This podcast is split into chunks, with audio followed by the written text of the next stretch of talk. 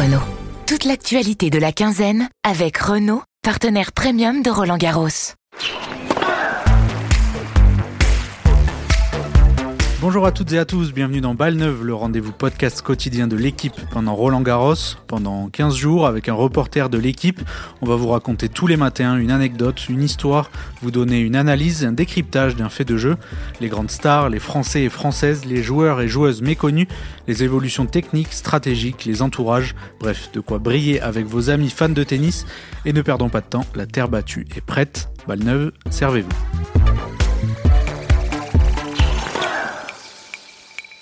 Et ce matin, je suis avec David Laurio. Salut David. Salut à vous. Et on va parler de Carlos Alcaraz, qualifié pour les demi-finales. Il a mis une petite fessée à Stefanos Tsitsipas mardi soir. Il est qualifié, il joue Novak Djokovic en demi-finale. C'est un peu la sensation du tournoi, même pas qu'un peu, carrément. Question un peu large, il a des défauts Carlos Alcaraz, David ? Il a plus de qualités que de défauts, voilà, en tout cas ça c'est une certitude.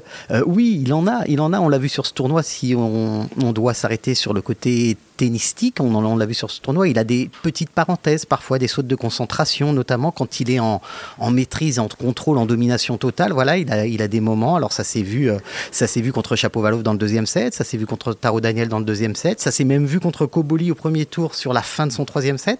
Il y a des moments parfois où il lâche un peu, lui-même le dit, hein, il l'admet. Maintenant, si ça se produit contre Djokovic, ça ne va pas être la même mayonnaise, entre guillemets, parce que bah, voilà, vous ne pouvez pas vous permettre contre Djoko, qui est le maître des matchs au meilleur des 5 sets, vous ne pouvez pas vous permettre ce genre de saut d'humeur, ces parenthèses d'un, deux ou trois jeux où vous sortez un peu du cadre. Donc il est prévenu, il le sait, il va falloir qu'il soit là pour le coup rigoureux et concentré jusqu'au bout. Et c'est une domination quand même qui est assez impressionnante. On a l'impression qu'il est rentré dans la tête d'un peu tout le monde, y compris des meilleurs joueurs, parce que Tsitsipas, il est quand même top 5 mondial. Comment tu décrirais un peu tout ça ? Bah, en fait, il a un jeu qui étouffe, hein, tout simplement. Il a un jeu extrêmement agressif, il a une qualité de frappe qui est hors norme, hein. À 20 ans, cette qualité de frappe, c'est quelque chose de phénoménal. Il a une puissance qu'il peut dégager des deux côtés. Il a amélioré son service par rapport à l'année dernière. Alors ça reste un point encore perfectible, mais il l'a largement amélioré. Et puis bah voilà, il a un haut du corps qui est extrêmement puissant. Il a un bas du corps où il va très très vite. Il a une puissance sur la reprise d'appui, sur les foulées qui est phénoménale. Donc il est capable de défendre. Il est capable de se décaler très vite pour attaquer. Donc bah il y a effectivement très peu de failles, et puis il a un jeu étouffant, il met sous pression constamment, et là sur des revers à une main notamment, il a joué trois joueurs avec des revers à une main, hein, en suivant Musetti, Chapovalov et Tsitsipas, ils ont été incapables de tenir et dans cette diagonale-là et dans l'échange. Et tu dis un jeu très étouffant, mais aussi beaucoup de variété, avec notamment ces amortis qui maîtrisent parfaitement et qui sont encore plus efficaces sur terre battue. Ouais, c'est un recours pour lui assez fabuleux, parce que bah voilà, il a une dextérité sur cet exercice-là de l'amorti, et ce qui est surtout très très incroyable et très fort, c'est qu'il a cette même dextérité et cette même efficacité des deux côtés. C'est-à-dire qu'il est capable de la faire en slice de revers, assez classique, mais il est capable aussi de la faire en slice de coup droit et de la déposer de manière extrêmement brillante. Donc en fait, des deux côtés, il est capable de lâcher l'amorti qui va bien, et surtout il la masque très très longtemps, il la masque vraiment très longtemps, il lit de mieux en mieux le jeu, donc il la fait très souvent à bon escient, et voilà, s'il y avait, malheureusement ça n'existe pas, mais s'il y avait la stat qui était capable de reproduire l'efficacité en amorti depuis le début de son tournoi, elle serait, je pense, assez phénoménale. Et sortant un peu du tennis, est-ce que tu peux raconter d'où il vient Carlos Alcaraz et avec qui il travaille ? Son entraîneur, c'est Juan Carlos Ferrero, qui le suit depuis très longtemps déjà, et qui a gagné ici à Roland Garros en 2003. Ouais, c'est ça. En plus, il y a un trait d'union qui est sympa, puisque Juan Carlos Ferrero a gagné il y a 20 ans. Donc, bah, Carlos Alcaraz, son histoire, elle est assez basique finalement. Il est né à El Palmar, donc c'est une petite commune qui jouxte Murcie, donc sur la Costa del Sol, pas très loin de Malaga.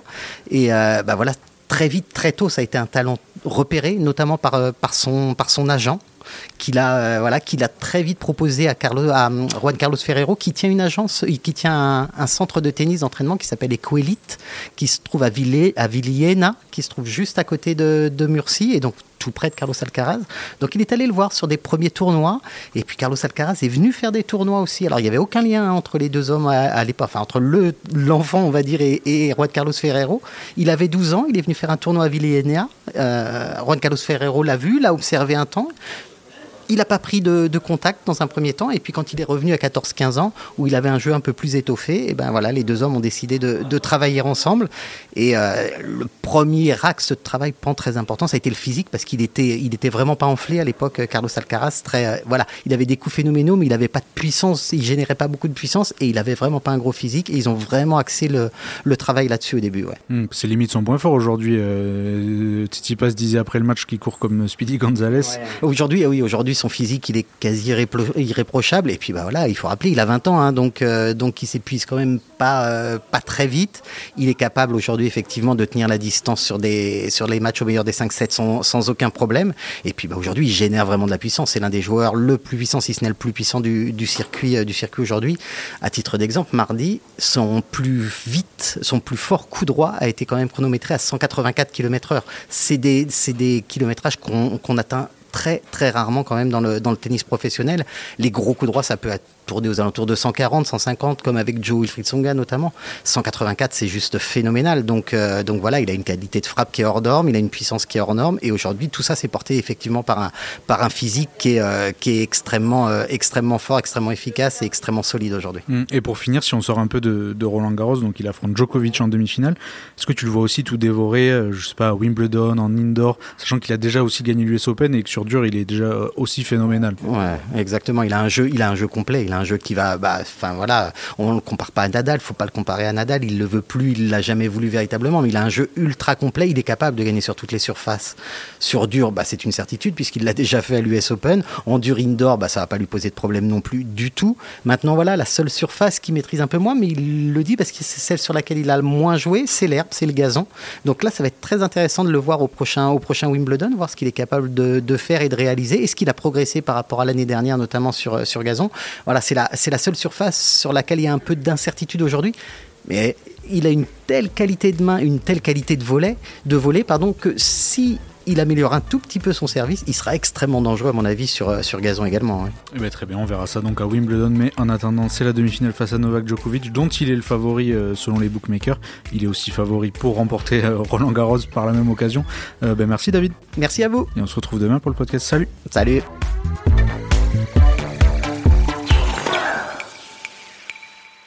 Rendez-vous demain pour un nouveau podcast de la quinzaine avec Renault, partenaire premium de Roland Garros.